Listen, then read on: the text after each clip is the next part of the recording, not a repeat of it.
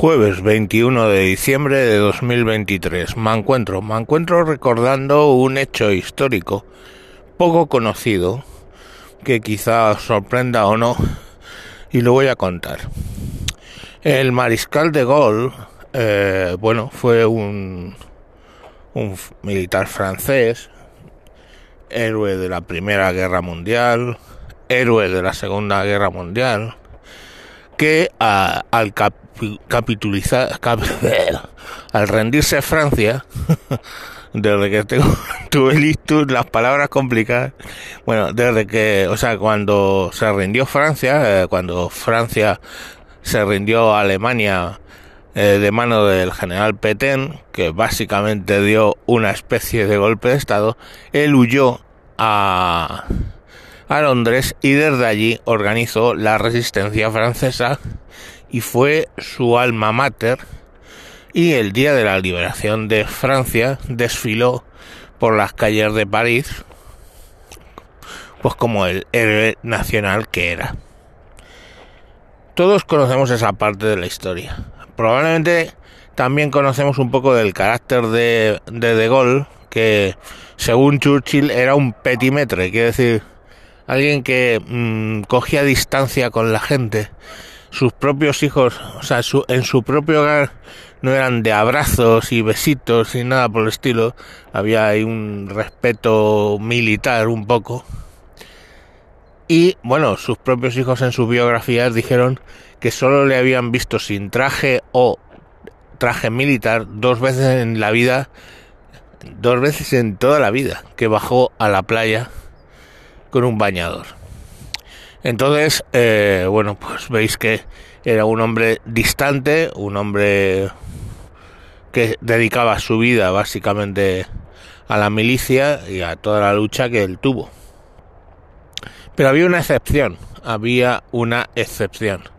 De Gaulle no solo luchó contra un genocidio, y no, obviamente era la Shoah, pero tuvo una víctima, víctima de un genocidio actual en su familia. Su hija Anne tenía síndrome de Down y era a la única hija que le demostraba un amor incondicional. Y la abrazaba, la besaba, jugaba con ella. La niña eh, igualmente tenía mmm, una relación muy especial con el padre, le quería, le amaba, le daba besos. Era la única de toda la familia que se le acercaba y que él básicamente tenía contacto con ella. La amaba profundamente y sus biógrafos dicen que fue lo que en los peores momentos le mantuvo más centrado a la tierra y en la lucha que tuvo por delante eh, al exilio en Londres. Salió el primero dejando a la familia con familiares en Francia y se llevó un pequeño cuaderno que le había preparado la niña y ese le estuvo acompañando durante toda la Segunda Guerra Mundial. La familia luego pues de una u otra manera consiguieron de casa familiar en casa familiar llegar a Brest y ahí se embarcaron hasta llegar al Reino Unido, sin saber en realidad, teóricamente, que De Gaulle estaba en el Reino Unido, porque él se había ido sin explicar mucho, diciendo que a lo mejor iba a Argelia. La familia intentaba ir a Argelia, pero pararon en en Londres y la vamos en Londres en Inglaterra y la sorpresa fue que De Gaulle estaba en Inglaterra. Bueno, pues ya os digo, o sea, a la única persona que la dejaba acercarse era a su hija. Lamentablemente murió a los 20 años. Hay que entender que entonces la esperanza de vida de, de alguien con síndrome de Down, aunque cada uno es distinto, pues era no era tan larga.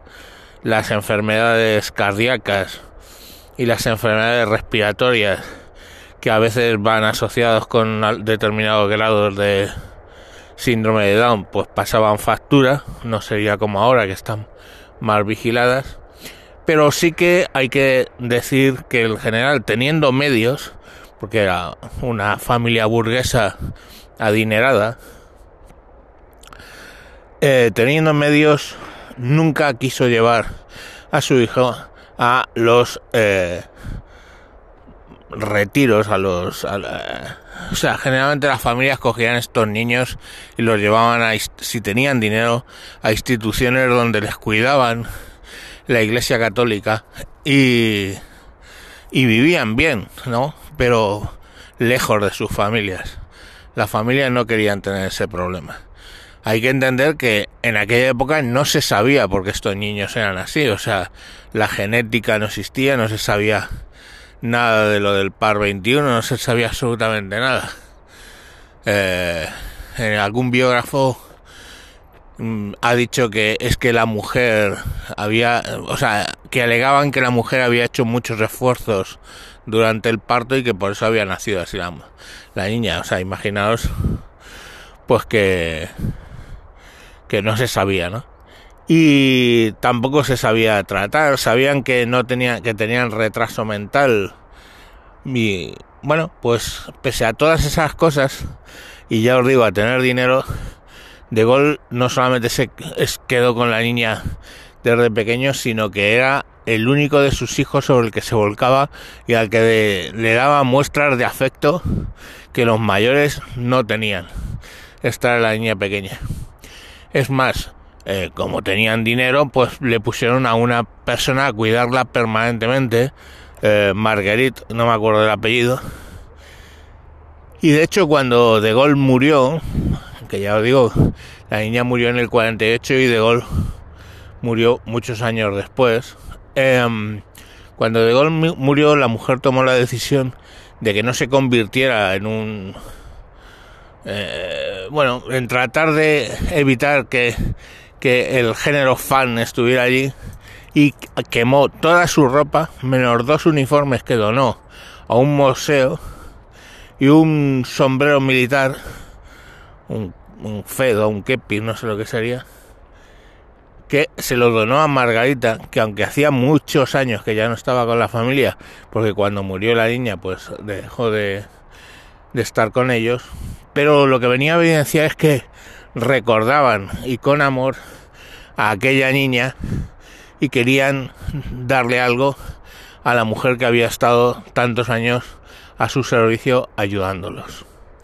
En fin, pues bueno, esta historia os la cuento simplemente para que tengáis en cuenta que bueno, ahora básicamente te hacen un análisis de sangre durante el embarazo y, y en muchos casos se asesina directamente. Bueno, en muchos casos no, en todos los casos se asesina a ese feto porque, bueno, no tiene derecho a ese amor que le demostraba el general de Gaulle a su hija, ni al amor que le daba esa hija a ese padre, que le dio arrestos para mantenerse firme durante toda la Segunda Guerra Mundial. Sin más os dejo. Un saludo, adiós.